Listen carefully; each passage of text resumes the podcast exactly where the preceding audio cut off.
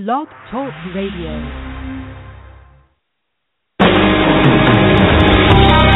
Welcome to Spiritual Insights with Charlotte Spicer. Spirituality and Metaphysics Talk Radio, featuring A Course in Miracles, Dream Interpretation, Guided Meditation, and the Psychic and Metaphysics Free for All.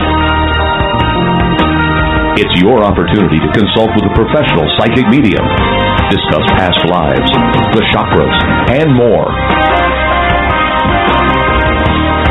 We are non denominational and there are no limits. Want to change your life? You must first change your mind. Mind. Mind. No matter your religious structure, cultivate peace in your reality through self awareness with an authentic spiritual teacher. And now, your host, Charlotte Spicer.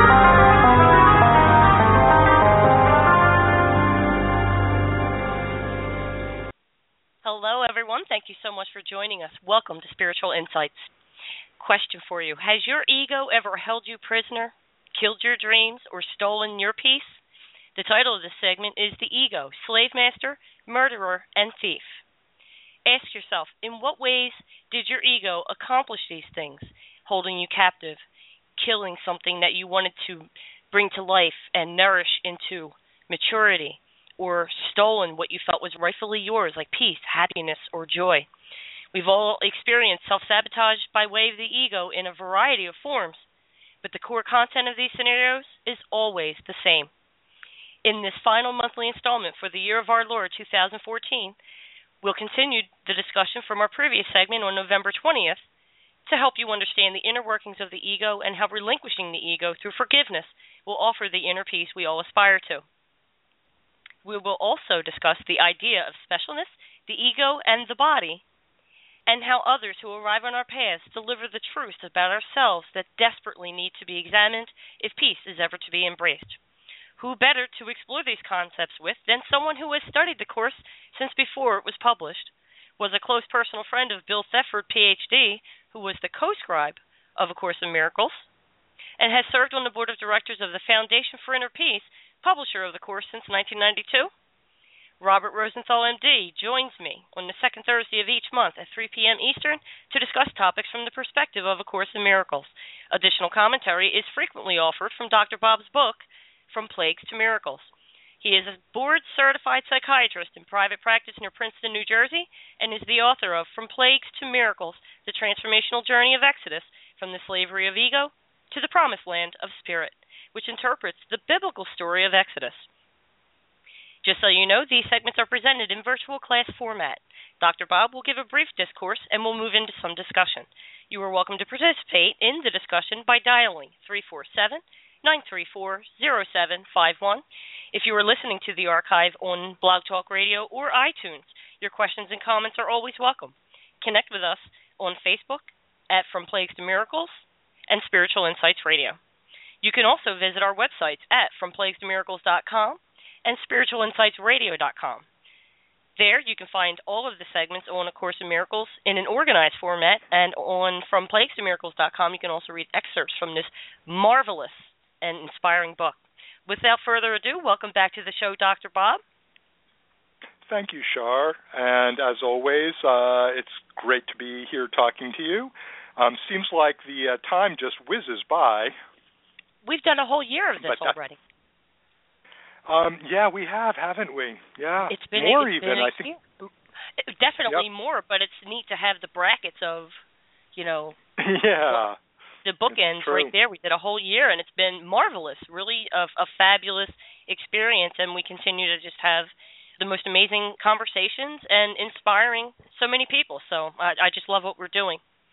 Yeah, So- I'm hoping that. Um, I'm sorry. I was going to say I'm hoping that our listeners, uh, in particular those who are listening um, archived, uh, use it as an opportunity to do deeper exploration. I mean, the beauty of this for me, and I know for you as well, is that it gives us a chance to sort of focus in on a particular topic and you know read about it in the course read about it in from plagues to miracles but also just you know let it percolate and uh, see what else comes out so um, I, I see these as lovely opportunities for all of our minds to kind of you know meet in that space of oneness and come out with greater insight and uh, greater understanding absolutely we all learn together as we say I, I meant to. Indeed. I wanted to ask you. Did you hear about the new movie on Exodus? I thought of you immediately. Oh yes, I'm so glad you asked. I have been aware of the Exodus movie um, probably since the summer. Uh, of course, I didn't know what it was going to be like back then. Since then, I have seen the trailer. Um, what I'll say for it is it looks like a real Hollywood extravaganza with amazing special effects I watched a, tr- uh, a show on it on uh, HBO, and it looks like they built, you know, they built these major sets from scratch. I mean, it sounds like they went and built the pyramids all over again, uh, only without slaves doing the work. But is it going to give you any real deep insights into the spiritual journey? I'm not holding my breath. It looks like they turned it into almost more of a battle type cataclysmic thing. Uh, so um, I see it as a giant opportunity for all of us to um, let people know that there is another way, uh, a better way of looking at Exodus, a deeper way that can speak to us very personally. So if um, if Ridley Scott and uh, Hollywood give us kind of the external image-based ex- Exodus extravaganza, I like to think that From Plagues to Miracles gives us the quiet, um, deeper road uh, into the soul and spirit. But I, I am going to be um, doing as much promotion around it as possible, including a, a Goodreads contest. If you're on Goodreads and want to try to win a copy of the book, um, I will be giving away three of them uh, right after the New Year's.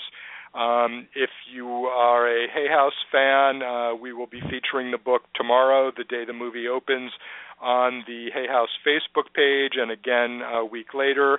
And I will be um, hopefully putting up choice quotes and tidbits. Uh, you know, from my book uh, all through the next week or two. Um, if you're on Twitter, Hay House will be sending out uh, tweets about my book. I don't do Twitter, but I did write all the tweets for Hay House. So yeah, we're we're going to have fun uh, with the release of the movie. Um, and as a former screenwriter, uh, it, it's just kind of amusing to me that you know that there's a big a big movie that I had nothing to do with, and I'd much rather have written the book than that I did than uh, be a part of the movie. Um, Spirit, God uh, knows where we're all supposed to be, and this is where I'm supposed to be. But thank you for bringing that up.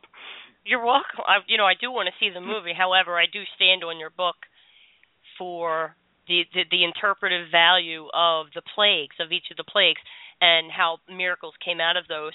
And I, I recommend your book to all my students, of course. So it's that's you know like I like I said in the in the testimonial when I first read it. If ever there is a bridge between the Bible and a Course in Miracles, this is it. So from plagues to miracles is where it's at. If you're new to the course and would like a primer, get Dr. Bob's book, go to his website, fromplaguestomiracles.com, get a copy. It'll knock you back about 20 feet like it did for me. that it was it was life changing. It really was. That's such, so impactful.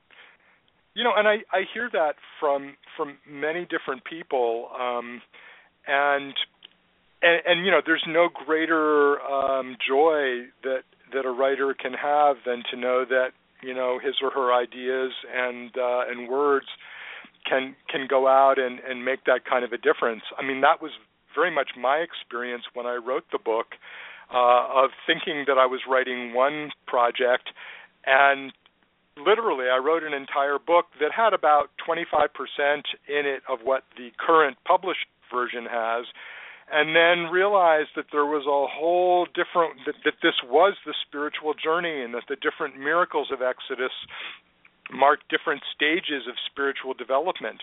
And um, you know, it's not a course in miracles. It doesn't give the exact philosophy of a course in miracles. So if you are a course student, um, sure you'll be able to say, well, but that's not the course and that's not the course. But what I do attempt is to take the story and really follow it fairly closely from the Bible, not quite chapter and verse, but closely, uh, and show how, seen through the lens of A Course in Miracles, where the figure of Pharaoh represents the ego mind and the figure of Moses represents the Holy Spirit and the Christ mind, that which still connects us to God and always will.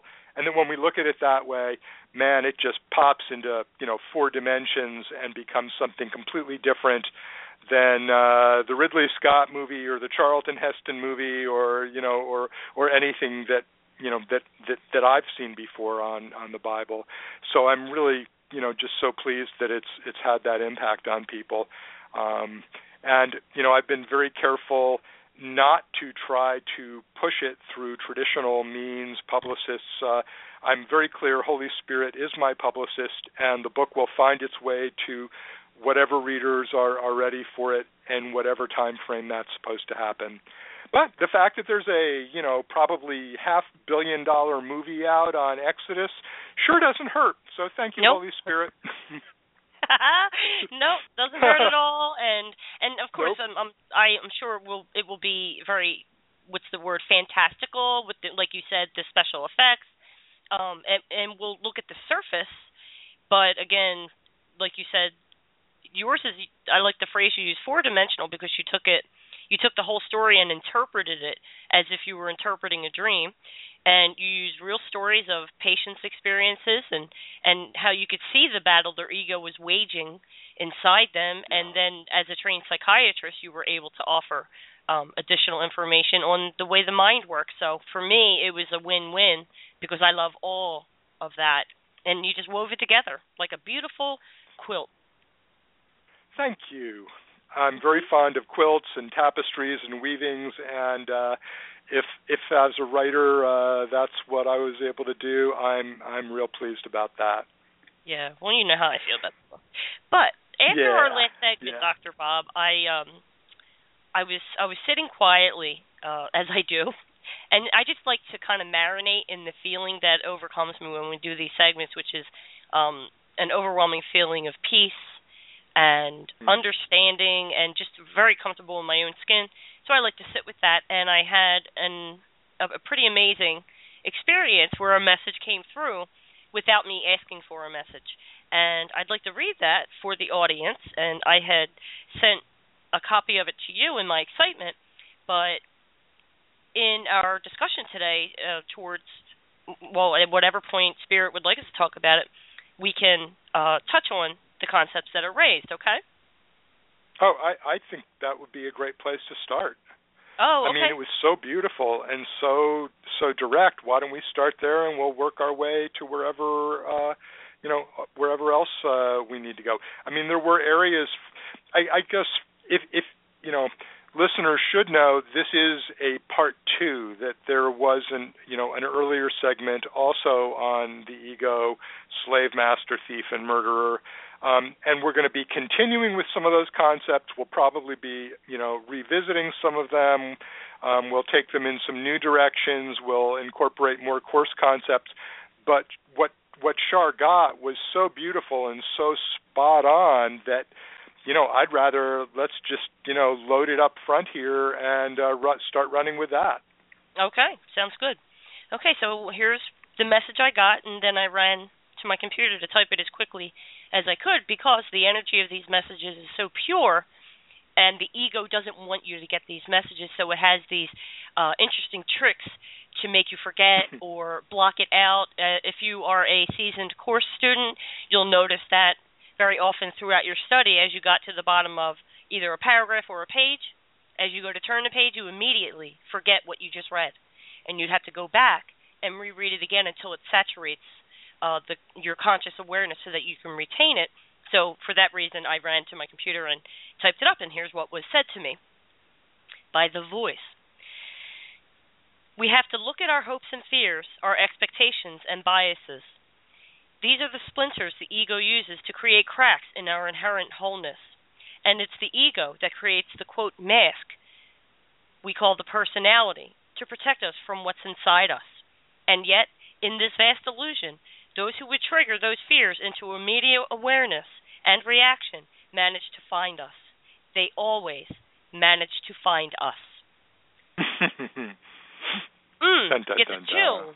Yeah, I know. I get the chills because no matter what we do to avoid what we would label as a, an unpleasant experience or a humiliating experience or something that forces us to grow. Look at how we fold ourselves like a like a piece of origami to avoid things and yet someone always shows up. And then exactly. there's something we have to face. So what would you like to say about that? Well, you know, the piece at the end that the the people we need, the people who will trigger us, always find us is I mean, the ego can hear that in a very mysterious way and bend it to reinforce its sense of specialness. Look at me, I get these amazing people showing up in my life. I'll bet nobody else does that, or only the uh, the, the chosen select few. Um, but actually, this is how the path back to God and Spirit happens. This is this is how it unfolds. And so, in that sense, you know, the people who show up in our lives, whether we recognize them as as real spiritual companions or whether they drive us absolutely freaking crazy with mm-hmm. you know uh, negative emotion, they really are our greatest teachers and that they show up at the point where we are ready to deal with the lesson that they bring up. And in that sense, and what I love about this is it, it, it takes the whole idea of a plague from my book, uh, in that a plague is a circumstance where you're relying on your ego mind to to get you through, to give you the interpretation of what's happening, and of course, that means that you are operating from that that pharaohic, you know, ego is king mindset, and the plague's going to be pretty nasty. Uh, and, until you open up and get the miracle. So what what this says is our relationships do the exact same thing. They can function as plagues or they can function as miracles, depending on how we um, let them in. And uh, as a psychotherapist, this has been one of the great gifts and joys of, of my life is to see how people who walk in in the first session and I'm sitting there and my clinical ego is going, oh, okay, they have this disorder and they have this disorder. And on top of that, they're really not terribly likable, are they? Um, of course, because they're suffering. That within a, a fairly short time, as I really get to join with someone in, in, in, in, in the work of healing, in the work of love, they're wonderful. They're beautiful. They're resplendent human beings. Um, happened to me today with someone who, you know, years and years ago when he first, uh, you know, came into my office, I, I was so rigid and judgmental, and and I, I, of course, I felt completely judged by him. Uh, and you know, today shared with me how very helpful and that he doesn't say thank you enough, and you know, it's a moment of healing. And and so I think that these you know these are the gifts of healing. Anyone who's in your life however difficult you think they may be they are presenting probably your greatest opportunity to heal. And that doesn't always mean that the external relationship is going to you know perk up and become the love of your life um, or pure peace. Sometimes the relationship can remain very difficult and very contentious for years and years and years. But to the extent that they help you see where you're being triggered, where um, your ego mind jumps in, where you feel judged, where you feel unseen, unrecognized, unloved. They are exposing those fissures, uh, those splinters, as as as you channeled, um, and therefore allowing them to be healed. And it takes me um, it reminds me of two sections uh, in A Course in Miracles.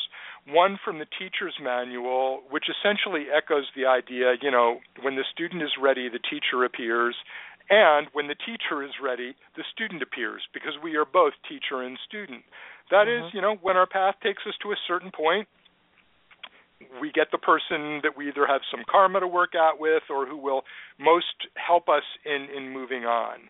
In From Plagues to Miracles, um, this is represented, uh, you know, by the burning bush, where Moses can't confront Pharaoh on his own. He, he's too insecure about how he speaks, and God says to him, "Fine, here's your brother Aaron. He's this amazingly gifted speaker. You know, he can go and talk to Pharaoh for you, but you are still, you know, you are still the messenger. He's just a mouthpiece. Um, and and so people can show up to provide us with those miracles, or they can show up really, as I said, just to um, because we're ready to heal a very very deep and painful hurt. And there's a section in A Course in Miracles in the text called For They Have Come that is a favorite of many, many Course students that says, you know, the holiest spot on earth is where an ancient hatred has become a present love. I'll say it mm. again. Mm. The holiest spot on earth is where an ancient hatred has become a present love. So when these people show up as they will, who trigger us massively we have an opportunity to create the greatest holiness that that the physical world can ever embrace. And you know, how privileged is that that we individual human beings have that capacity for healing, for love, for wholeness, for reconciliation that it's in our hands. Uh, it's in our hands. We just have to be willing first to recognize it and second to choose to do it. So I love the way what you got, Shar, just um, shines a light on the fact that all of our relationships are here for healing. If we view the world through the eyes of what A Course in Miracles calls Christ's vision, which is really um, moving out of the Christian terminology, just a way of saying, seeing it through the eyes of what of how God would see it, were God able to enter the world of illusion, which he, she, it is not, that when we look at mm-hmm. it in that perspective, when we look at it as the Holy Spirit, the Shekinah, um, sees it, it's only here for healing. You know, all of the various traps, all of the diversions, all the things we think we want, as well as all of the bad things and the negatives, um, they're all really here for us to heal. So, for example, I've been, you know, paying a lot of attention to um, the big item in the news these days, which is the release of the CIA, um, you know, mm. the, the Senate investigation into the CIA's torture. Mm-hmm. And I'll mm-hmm. watch how my ego is triggered, you know, the horrible things done to these prisoners. And yet some of these prisoners did horrible things as well. And the people administering the torture. And yet some of them didn't want to do that and were told to. And, you know, and the people at the top who were operating out of fear and it's a beautiful um, Rorschach. It's a litmus test uh, opportunity. Do you see it through the eyes of the ego? Because man, it's so easy to go to judgment about all of the parties involved. Mm-hmm. Uh, and you know, when I look at uh, Dick Cheney's face, and I immediately go to, "Wow, that is one angry human being." Um, and not to say that he isn't, but where is that anger coming from, and what response should it ultimately call forth from me? if I am in the business of healing the world as best I can, the world as I perceive it, then Dick Cheney and his angry sneer offers me a wonderful opportunity to see all those places in myself where I'm projecting my own anger, my own judgment, my own sense of righteousness out onto the world, and to heal it through the persona of Dick Cheney, or through the persona of the torturers, or through the persona of these horrible terrorists who we've judged and consigned to Guantanamo. All the relationships are here for healing purposes. And and when you operate from the place of ego, you don't do that. You do further, you know, you split further, you judge, you attack, you defend thinking that uh you know that that in your defense uh you're justified um, but really, you're you're just splitting the world apart even more. And when we make that decision to choose a better way, as uh, Bill and Helen, uh, Bill Shuck, Bill, Bill Thetford and Helen Schucman did in this in describing, maybe you know they are just two polarities of one being. Uh, you know, so Helen Thetford and Bill Schucman. I don't know. Uh, but when we make that choice to see another person's interests as aligned with our own, and this is right out of the Manual for Teachers and of Course in Miracles, that is the first step in healing. Um, that is the first step in healing the entire planet because instead of judging them, we're realizing that we're walking the same path with them, that they are our companions. Um, and, you know, from there, healing is inevitable. You know, the Course tells us over and over that the journey is already complete. You know, the oneness of God's Son, that is to say, the oneness of of who we all are, it's it's it's not in the world of time. The world of time is this illusion where whereas the course would put it, you know, a single instant is being relived over and over and over and over again, um, and and and you know we just think that it's something new or something fresh, uh, but at the end of the line, it's already healed. We're already there. So why quote unquote waste time? You know, let's let's use time for the only real purpose it has, which is healing. And if we heal, we actually save time. Uh, so yeah, I I am so. I mean, I when you sent me the email with with that channeled, um, you know, uh, uh, comment, I immediately, you know, cut and pasted it into my uh, my archives of of things that I want to save because I thought it was just just so perfect. Um, you know, and and we we think that a splinter is a bad thing. You know, get that splinter out of here. And a lot of people irritate us the way splinters irritate us. But really, um, you know, just as the body has the ability to incorporate the splinter into itself to the point where it's no longer a splinter, it's just part of the body, we have the ability to to revision the oneness of all of our relationships. Um, no matter where they are, whether they're lifelong, challenging learning situations, or whether, as the course describes it, it's simply you know getting in an elevator with someone and sharing a smile these are all healing opportunities. These are all opportunities for for receiving those splinters and incorporating and healing them so that you know there's just one spirit body, uh, and that is just love and light, uh, uh, and from that pours forth miracles. Mm-hmm. Anyway, um, I didn't mean to talk that long. That's okay. Yeah. You know when when because when we talk about this and, and we kind of I, I I assume it's similar for you. You kind of jump off. You jump off the springboard, and then you just follow these energy threads, and it it's kind of windy and and a feeling of floating and things like that. So even when I go to listen to the archives myself, I still get that. I'm still immersed in that energy. So don't never apologize for talking too long. You know, it, it, it's so... my ego stepping in and going, "Whoa! I just talked a long time." Uh, yes. Yeah, it, as you said, it's it's it's all it's guided, and you know, even as I'm talking, more information is getting downloaded, more associations are being made, um, and as I see it, really that's the purpose of of our holy healing relationship here is to mm-hmm. be able to provide a forum for both of us to do that that then hopefully ripples out into the world of our listeners and perhaps even those who aren't listening um, directly, and allows them to do the same. And and so the um, the circle of healing, the circle of atonement, grows ever wider.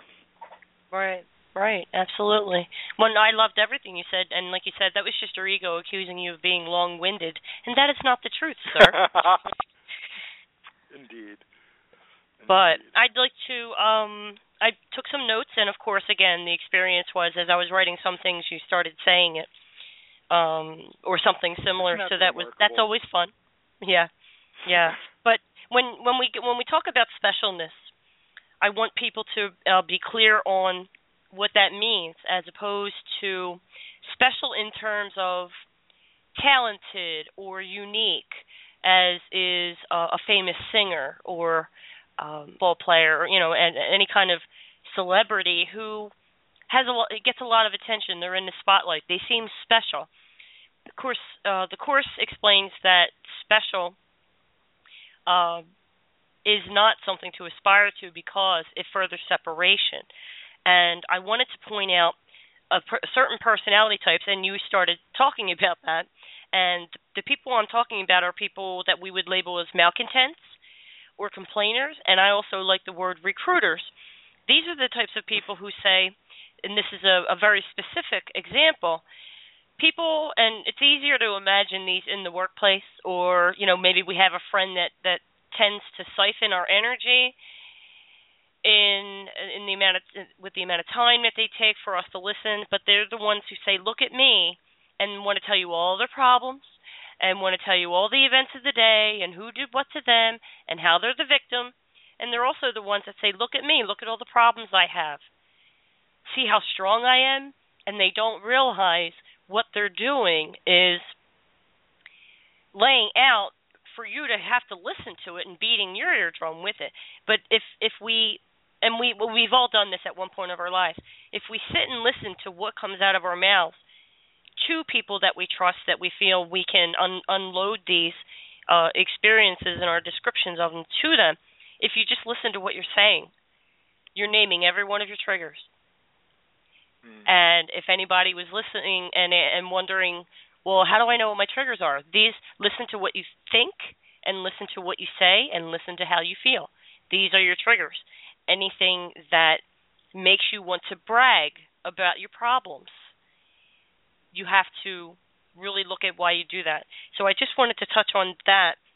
I was writing, I liked what you said. You said relying on ego mind to get you through.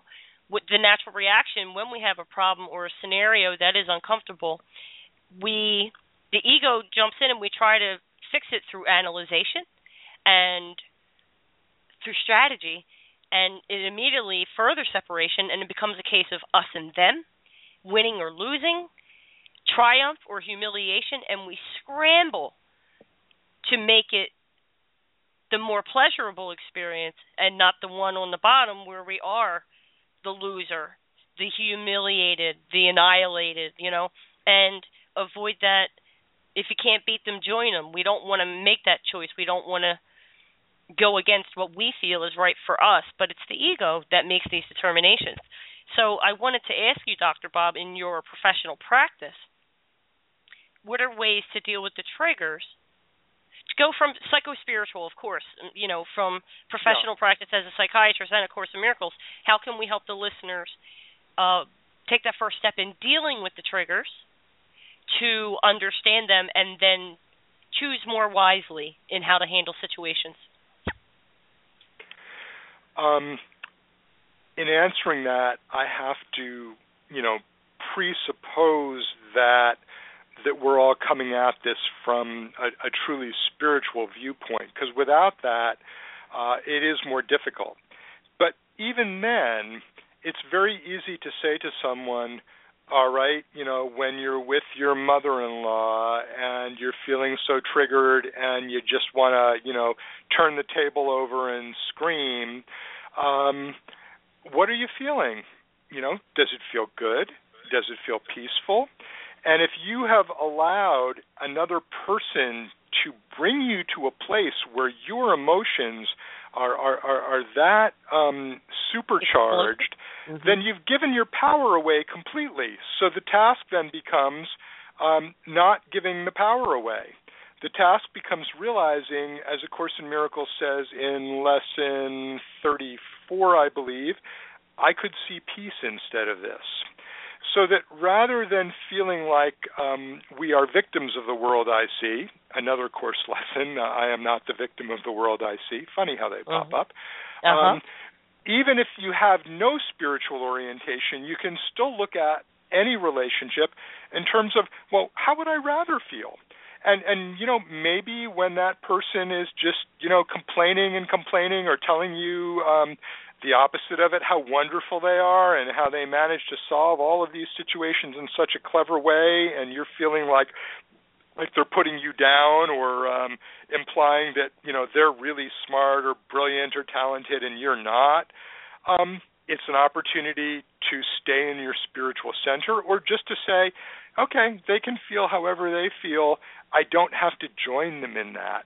Um, the mm. nature of emotion is contagious, and I'll, I, I tell this to all of my um, my, my patients. Uh, you know, emotion is contagious. If you're sitting in a room with someone who's very very sad, you start to feel sad. Um, if you're sitting in a room with someone who's angry, you'll feel angry anyone out on the freeway who has someone, you know, zip by and cut in front of them in a very angry way knows just how contagious anger is. Is way more contagious than Ebola. Um, and I remember in um, in medical school doing the experiment, and I don't. Someone suggested this to me somewhere. Of take the most boring lecture that you've got, where everyone's almost falling asleep, and at some point suddenly sit up and start writing furious notes while you know while staring at the lecture as if they are sharing the most fascinating thing in the world and see what the people around you do and it was very interesting the people around you always perk up because emotion is contagious. Now, if they perk up and look at the lecturer and they're still getting the same droning, boring stuff, they'll assume there's something wrong with you and they'll go back to sleep. But affect, emotion is contagious. Affect is the, the psychiatry word for emotion. So if we're around people and we catch their disease, that doesn't help anyone. We're just spreading the disease. You know, if you're around someone with Ebola, you don't want to get the Ebola. You want to shield yourself. Um, you want to be able to heal them and help them get better. So even without a spiritual framework, um, I would, uh, you know, I would I would tell them that. Um, but um, if you have a spiritual framework, this becomes all the more powerful in that uh, you get to say, "This is my brother who's walking the same path just behind me." You know, would if if your two year old were were were behaving obnoxiously, you know, would you feel insulted by them? Hopefully not. You'd recognize that that they're young; they haven't gotten there yet. And I don't mean that in any kind of uh, you know um, pejorative way. Uh, there are people who haven't woken up to their their fullness as spirit um, having a physical experience. There are people whose eyes are still closed, and every single one of us listening, and this applies to you, Shar, and me just as well. If we go back far enough, we can remember when we were one of those. Um, you know, I can go Mhm. back and remember when I wasn't on a spiritual path and how things felt and how they looked. So, from this, you know, from the perspective of a spiritual journeyer, we can actually have compassion, um, a Buddhist term that I think is equivalent to what A Course in Miracles would call love, or what um, the Judeo-Christian um, Islamic tradition would call love. Um, but I think it's they're, they're they're just different refractions of the same feeling. You know, we can feel compassion. Um, so in my therapy practice, that's how I would work with it. The other thing that I would add is that um, the psychiatrist um, Carl Gustav Jung, uh, who was a contemporary of Freud's but split with Freud, um, had a concept that he called the shadow. And the shadow um, would be all of those aspects of the self that we have disowned and disavowed because we have judged them unacceptable. But to the extent that we push them away, they're actually still really there. You know, they're the mad woman in the attic uh, screaming and going to burn the house down, as uh, uh, you know, taking a page from Jane Eyre. Um, the more we push them away, one, the more they rule our life, and two, the more we see them in other people, and it infuriates us. So the worst homophobics are the people, are the men who are somewhat drawn to men, and they hate that Mhm. idea, and they're trying to push it away. Um, Mhm. the people who hate rich people the most are those who secretly really want to be rich people um, and just can't stand that that impulse in them. And in that sense, back to what you had channeled, um, when we realize that we are seriously triggered by another person, it's from a pure psychological perspective an opportunity to go, "Oops, there's my shadow." Uh, I'm seeing it in someone else because I projected it out into the world and I don't want to see it in myself. And if I continue to project it out into the world and say that person is bad and I'm going to judge them, or worse still, maybe imprison them, uh, or worse still, maybe kill them because they're different and they deserve to be killed, because the ego is fully capable of that. Um, Mhm. if instead of you know, if I if I do that, then I'm making it worse for myself, and the shadow will continue to play out in, in, in more and more extreme forms.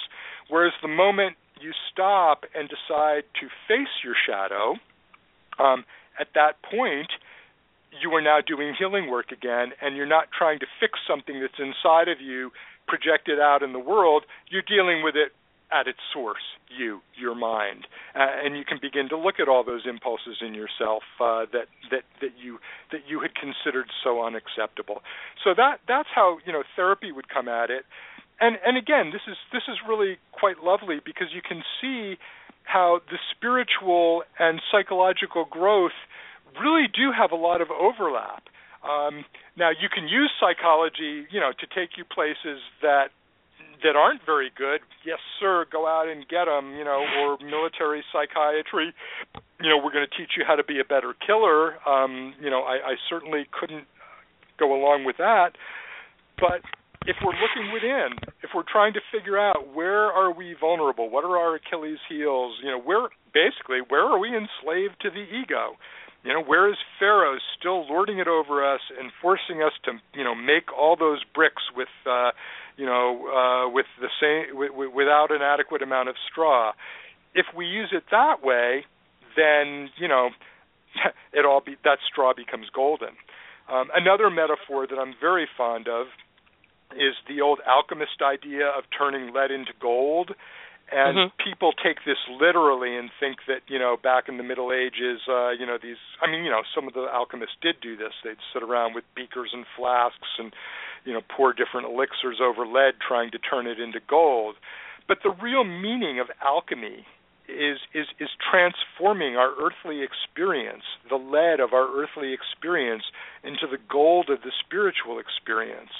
Um, and in that sense, any time we can expose something within us that is unloving, that blocks us from realizing our, our, our true loving self as spirit and as at one with everyone else that we know, when we can expose that lead and work with it, own it as our projection, and ultimately heal it through the other person through embracing you know the, that that that woman who's driving you nuts or that guy who's sucking up to the boss and you know and and making you look bad when we can embrace it in that way we we are alchemists we turn lead into gold um, i have a brief passage in my book alluding to that but i i didn't elaborate on it uh, and it's worthy of elaborating. You know, it's it's a beautiful metaphor. Do you want to mm-hmm. go around in a world that's full of lead? Or do you want to turn all that lead into gold? So, um, did that uh, answer the question adequately about you know in my practice?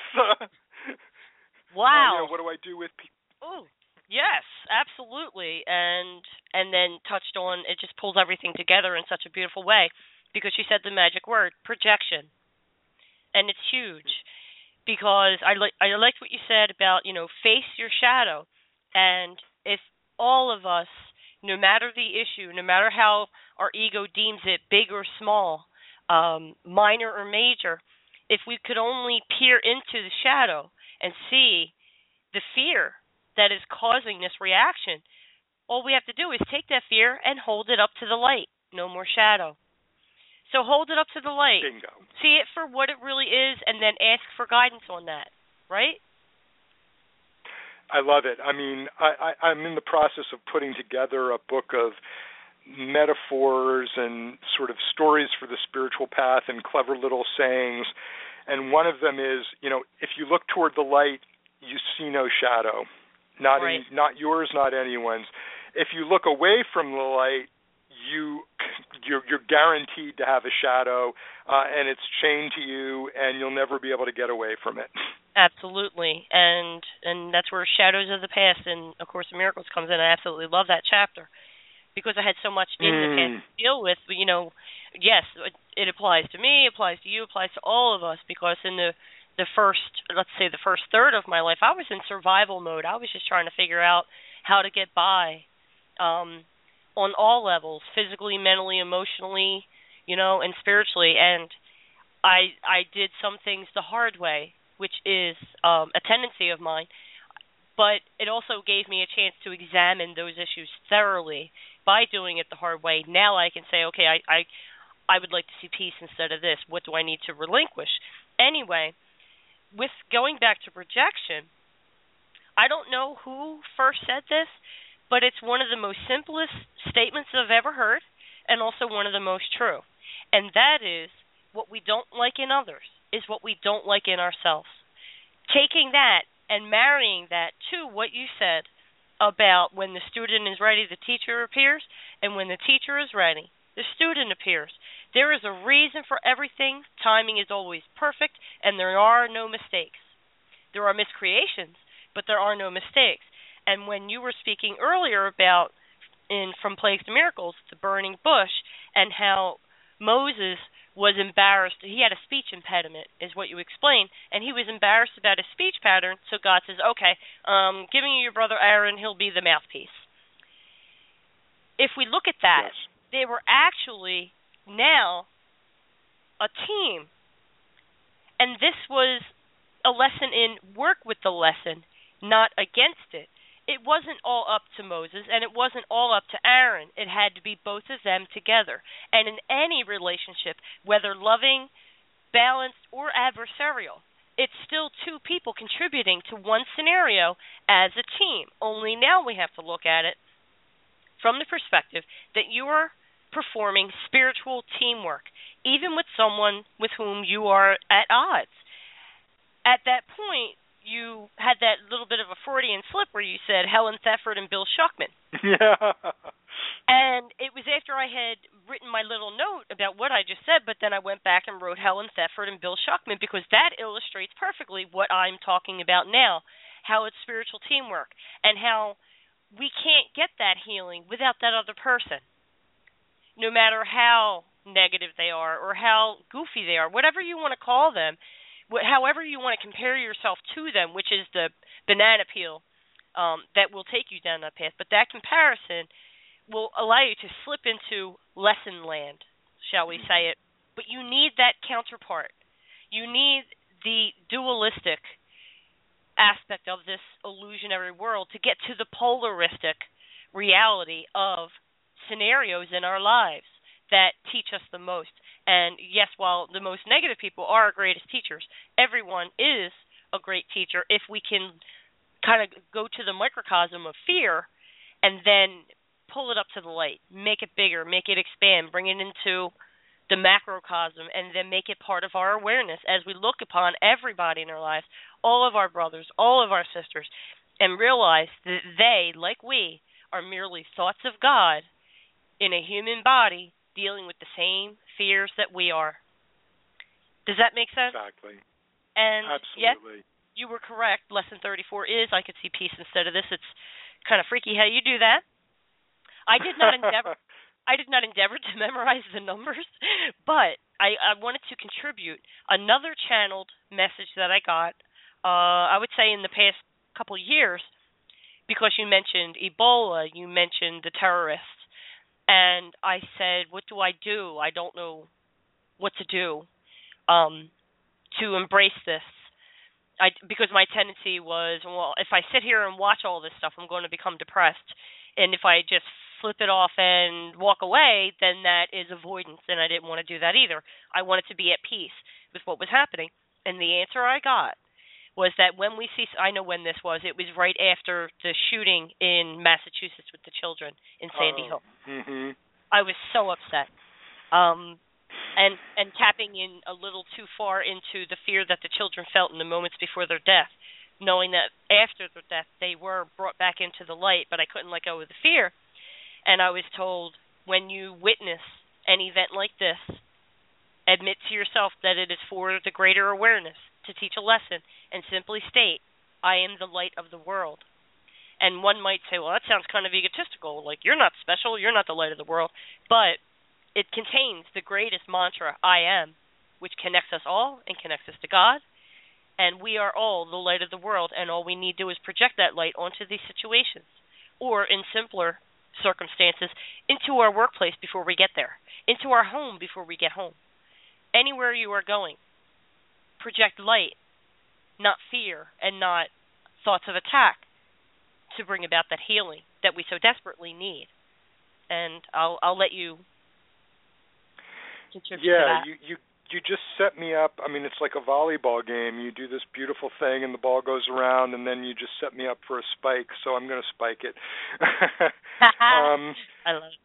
You know, Sandy Hook. Um, the CIA torturing. Uh, you know, I mean, we pick any given week, and there's there's some human horror. Um, you know, the tsunami in uh, Indonesia years ago. Um, the levels of of human suffering, and you know, the ego sees these and holds it up as, in a sense, on the one hand, how horrible all these people dying, and the secret sort of undercurrent there that we don't like to admit is is we think to ourselves, holy cow, that could have been me, and wow, thank God it wasn't. So it becomes sort of this little personal dance with death and destruction, um, and and a little bit of whistling in the dark. And we can certainly have empathy for other people who suffered because we've suffered. Um, but it doesn't free us from suffering. It actually in, enslaves us all the more. Now, the very first miracle principle of A Course in Miracles is there is no order of difficulty in miracles. One is not mm-hmm. harder or bigger than another. All expressions of love are maximal. Um, the flip side of that, the corollary of that, is that there's no order of difficulty in terms of disasters, illusions in the world. Um, mm-hmm. Things can look absolutely horrible and from an ego perspective, you can really ask, well, you know, come on, Shar, how can there be light in Sandy Hook with all of this? I mean, you know, that's just pure Pollyanna, but it's actually a very, very useful um, scalpel for seeing the difference between the ego's thought system and spirit's thought system. So, what spirit's thought system would say is that, yeah, you are living in a world defined by separation defined by um, fractured parts of God that don't know who they are anymore, and therefore they're running around in fear and terror, um, like the proverbial chicken with its head cut off. And maybe that's an exact metaphor for all I know, um, mm-hmm. um, for our fear of death. And collisions are inevitable. Bad things are going to happen. Um, death is going to happen.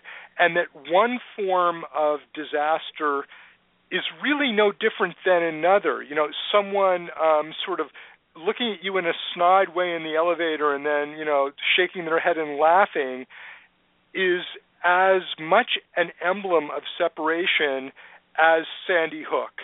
Um, they're all illusion, and the only way ultimately out is to recognize yeah, this is the world of illusion where this stuff comes up. Do I want to be uh, a, a, a, fragment uh, of consciousness that sees itself confined to a physical body for a limited period of time?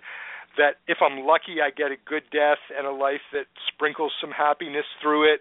Uh, and if I'm not lucky, oh man, you know, I can wind up at Guantanamo being tortured. Um, or do I want to heal this? in every Course in Miracles group that I have ever sat in, uh, and at many, many um, workshops, the question inevitably comes up when the topic of forgiveness is raised. It says, well, you know, what about Hitler? How do we forgive Hitler? How can Hitler ever be forgiven? Um, and it, it goes to the same point as Sandy Hook. Well, at the level of the ego, of course Hitler can't be forgiven because the ego understands forgiveness as letting someone off the hook out of the beneficence of your being a better human being than they are. And Hitler was so reprehensible that we can never let him off the hook. Um, seen from the perspective of spirit, in which the Holocaust was just another, perhaps more amped up and intense variation of the ego's basic divide and conquer and kill um, theme, which has been there going all the way back um, you know, the Romans, Genghis Khan, the Turks. I mean, think about any empire, the Crusades, Charlemagne. Mm-hmm. If you don't think that there was massive killing, that families were broken up, that children were murdered and destroyed, then then you don't know human history. Um, so in that sense, it's just you know the the latest uh, go round of of the ego's nightmare factory, the ego's horror show, and we can either stand back and criticize it and you know say that that Hitler we're going to kill him and we're going to torture him and we're going to stop uh you know we're going to stop this from ever happening again. Well you're not going to stop it by adding to it. The only way to stop it the only way to um stop the war is to stop it inside your head and when your perception shifts then there's a chance that you will share that with other people that their perception will shift, and that in that way the world gradually becomes a better place. How did the United States of America happen? Well, it happened because a group of individuals realized that the wars of religion and persecution that tore Europe apart for several centuries were so destructive that it wasn't worth fighting over how you baptize people um, or whether you have images of Christ in your church or whether you don't. And when they came here, they decided there needed to be a real separation of church and state so that everyone could worship in whatever way they chose without stepping on anyone else's toes. And within that framework, the greater good was the pursuit of life, liberty, and happiness. And no document before had ever codified that happiness was a value worth pursuing. Um, that was a unique step forward spiritually that came about because you know a bunch of uh, you know quasi enlightened individuals said that was really ugly. Let's not do that again. That's how we stopped the war. Um, that's Absolutely. how we do that. You know, th- this is very timely because we just passed um, December seventh, Pearl Harbor Day, and I was yeah. giving a talk at a local Unity church about this. Um, of you know, the course says, you know, don't don't try to change the world. You know, change your perception of the world, and that's how we change the world. Um, so uh, I don't remember where we. Oh, Sandy Hook. Yeah, to the ego's eyes, it is horrible, and it and it can really um, I mean, it is. It's deeply disturbing. Nobody's mm-hmm. saying it isn't. What we're saying is that it can't be solved within the within the confines of the ego's world. You know, um, the course says ideas leave not their source. You know, if your spirit was created by God, it will always be God. It can't separate from God, even if it gets lost in you know umpteen layers of illusion. The ego is not God. It's it's it's it's a rogue thought form uh, that has no connection to God or love. Therefore, it can it can never get there. And you cannot. And I'm going to say this twice because it's it's important and it's it's sort of a bit abstract. You can't solve a problem within a thought system that's designed to make that problem impossible to solve. You can't solve the problem of ego and its many horrors within the paradigm, the confines of the thought system that is the ego. It just, you know, you, you can't do it. You can't teach yourself to fly by lying on the ground, you know? Um, so we have to see that, that, that the only way out is to make a different choice because there is a completely different thought system and that we belong to both. We have an ego, look around, it ain't pretty. We also, our spirit, feel within it's not only pretty, it's magnificent, it's beautiful, it's loving, it's expansive, it's vast, and it's everyone you know. So which do you choose? The power that you have is your choice. Um, you know, here I go quoting a lesson again. You know, lesson 152: the power of decision is my own. Decision is the one remaining power that God's Son has, lost in wandering in this world of illusion. Uh, so that's where our power is. How do we solve Sandy Hook? We make another decision internally about how we see the world. How do we deal with Hitler and forgive him? We forgive him by realizing that Hitler is just one particular manifestation of an ego problem that's been there ever since day one of the separation, and that we embody it as much as Hitler, even though we haven't done nearly the kinds of things that he did, um, and we heal it within ourselves. We heal the split within ourselves. Absolutely. That's how we heal the world. Yeah. And yeah. and that very passionately said. Um, and that was my next thought, which is the splinters, our hopes, our fears, our expectations, our biases, our prejudices, our resentments and grudges, all these things that churn inside of us and hide behind the mask of the personality that we ourselves construct to protect ourselves from others. Um, we've all seen comedians uh, who hide very deep uh, depressions and and fears mm. and, and very dark very dark underneath the surface and yet they're some of the funniest people we've ever encountered this is that that uh contrast yes. that I can provide for for the personality that's easy to recognize but the idea is that we take these things and whether it's one by one or layer by layer however you approach it in in the capacity that you feel is comfortable for you but when we remove these splinters and heal these fissures, what we're talking about with these cracks in our inherent wholeness, it's what the Course describes as a consciousness split. your mind is going in one direction the the emotions are going in another direction. You feel torn. There's a reason you feel torn about certain things in your life is because aspects of the self are going in different directions. They are not unified they are not in alignment and this this whole experience on this planet everything we've encountered in our lives the similar the different wherever we've learned to develop compassion for our fellow man, for ourselves, for people who have wronged us, for the ones who stood by us or nurtured us. It's all about oneness. It's all about that wholeness. It's all about at one or atonement mm. and always remembering that we are all one so that to resent someone for playing their part in the in the role that is part of your movie that you wrote it's pretty senseless. And when we get down to brass tacks, if we look at the players in our lives, we look at the great canvas and the beautiful brushstrokes, and even some of the darker hues that remind us of things that made us feel bad or that we may even feel destroyed us because the experience was so tragic or so horrific or so unexpected because we expected life to be smooth and we expected it to always be beautiful. And most of us expect to always be young you know? Change is always constant, growth is always constant, and you will never grow without some level of discomfort.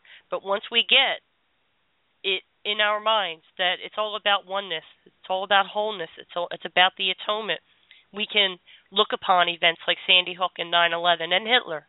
Beautiful example. Charles Manson. All of hmm. these things and people that really trigger what is wrong with the world, what is wrong with people. It can only be changed by starting within because that is the law of energy and that is that is how this works you cannot change anything outside of yourself because you're looking at an illusion you're looking at a projection so when we change the inside we change our minds. We change our attitudes our beliefs our prejudices and we we move into acceptance and we immerse ourselves in that. I know it might seem hard but despite the atrocities that we have witnessed over the past couple centuries and even further into history, despite those atrocities that took place, there really is balance in the world. We just have to choose to see it and become part of it and not further separation by judging, attacking, reinforcing that this world is crazy, that the people in it are crazy, because we would then be able to unify with the spark of holiness that is even in those crazy people and make a difference because their spirit cannot help but respond. Yeah. I think I'm done. I think I'm done with that thought. that was good. Thank you. Know, um, in uh, when we were talking uh, a couple months ago, um, you know, uh, about defenses uh, and the atonement being the only defense that is not susceptible to being a two-edged sword. Mm. We can unite with other people behind um, a variety of different endeavors. You know, we can all be working, you know, being on the same sports team, and that that is a form of union and a form of loss of the individual self to a greater self. We can have patriotism and serve our country, which again is, you know, a way of losing yourself and and being of service to a greater uh, a greater entity than self. But the only um, service that aligns everyone, the only uh, you know sort of framework that we can ultimately serve without leaving someone out, judging them, um, you know, casting them aside, is the service of spirit, the service of, of, of oneness, uh, and that is the plan of atonement. And I guess I, in sort of rounding this off here, I'd like to come back to that notion of specialness because A Course in Miracles does something um, very interesting with that, something very special with it. Um, it says that our egos feel they need to be special.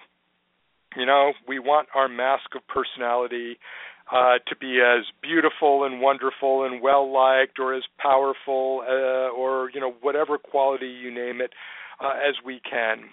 Um, but um, that that that uh, uh, you know, I lost where I was going with that.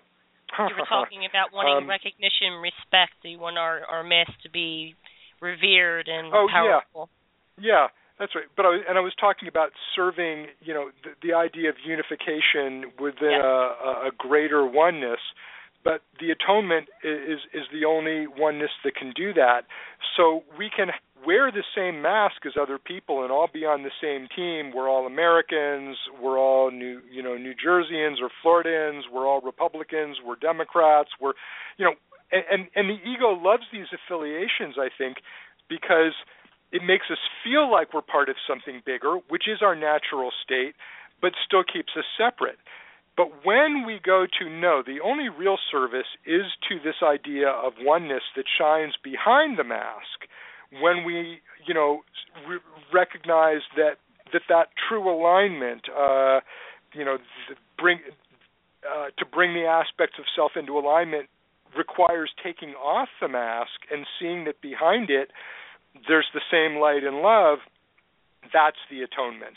Um, and seeing that oneness in everyone is what A Course in Miracles calls Christ's vision or real vision.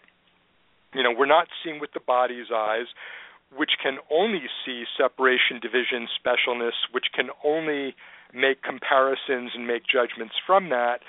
We're we're seeing from our own inner oneness that then recognizes that same thing in everyone. Now, you still see bodies. I mean, you know, you're going to have a function here, um, but you're you're you're you're not uh, you're not believing in them. And I just remembered where I was intending to go with that is that the mm-hmm. ego specialness is one that separates. But A Course in Miracles takes that and says, you're not special because um, you're all one, but you each have a special function. Each person has their own unique role to play in the atonement so that you know you and I, Shar, perhaps in doing this show, we reach out to people um, or we lay down an archive that, you know, um, in these so called future people will be listening to. We're fulfilling our function. And that's mm-hmm. something that perhaps only you and I can do. It doesn't make us special. It just means, you know, this is our job. And, uh, you know, if, uh, you know, if we're a tool, you know, we're you know we're the hammer and there's a nail out there but someone else might be a screwdriver with a screw and someone else mm-hmm. is a saw that so that everyone no matter where they find themselves has that marvelous capacity to play out their special function and in doing that further the atonement the process of healing the world. Uh, so it's it's kind of like a I was going to say a consolation prize. It isn't really a consolation prize it's that recognition that when we embrace the oneness and the love, that gets refracted through this world of form and illusion in such a way that we are allowed to play our ultimate healing role, and that's where our true happiness lies. Um, I think mm. one of the toughest lessons for new students of the course, it certainly was for me, is to realize that no, you don't know what makes you happy. You think you do, and you can pursue those paths for quite a while, um, but at best, you're going to get temporary um, periods of elation. We don't know what makes us happy. What makes us happy is fulfilling fulfilling our function. Our only mm-hmm. function is the one God gave us. Our only function is salvation. And I'm, you know, just reeling off different lesson titles here from the course. Mm-hmm. When you fill your fulfill your function and play the role that salvation assigned to you, um, you're going to be happy. You're going to be marvelously happy.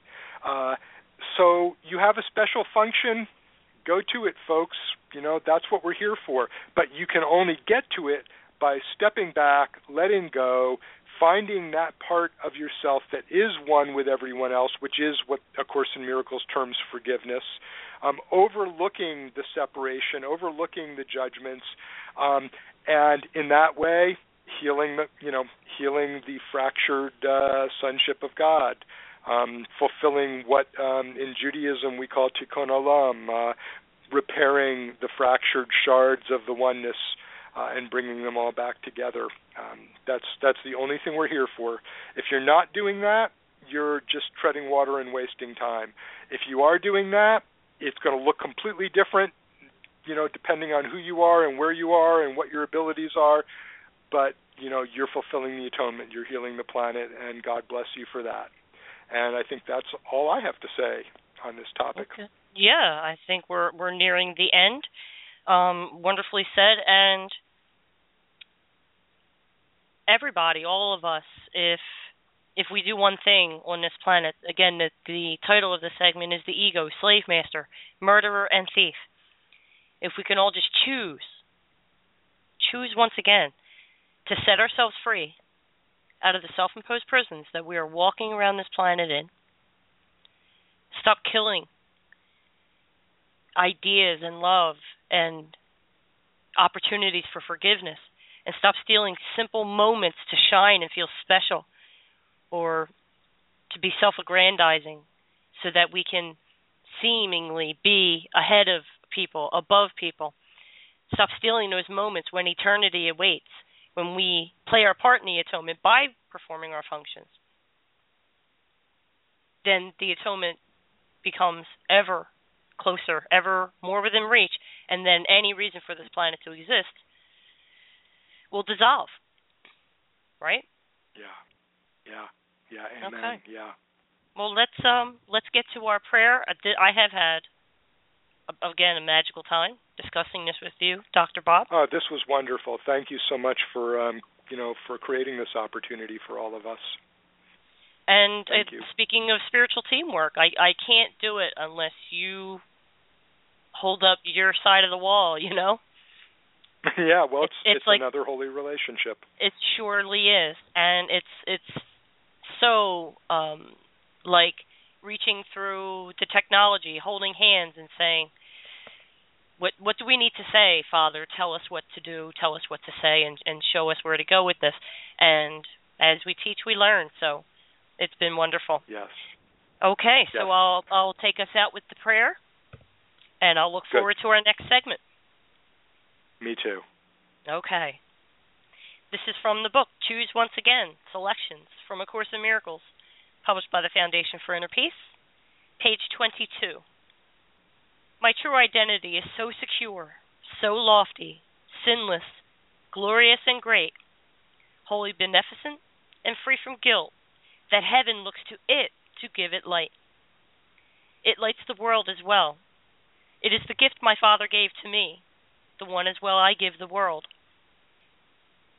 There is no gift but this that can be either given or received. This is reality, and only this. This is illusion's end. It is the truth. My name, O Father, still is known to you. I have forgotten it and do not know where I am going, who I am, or what it is I do.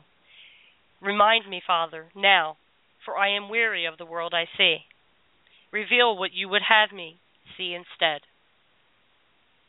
Amen. Amen.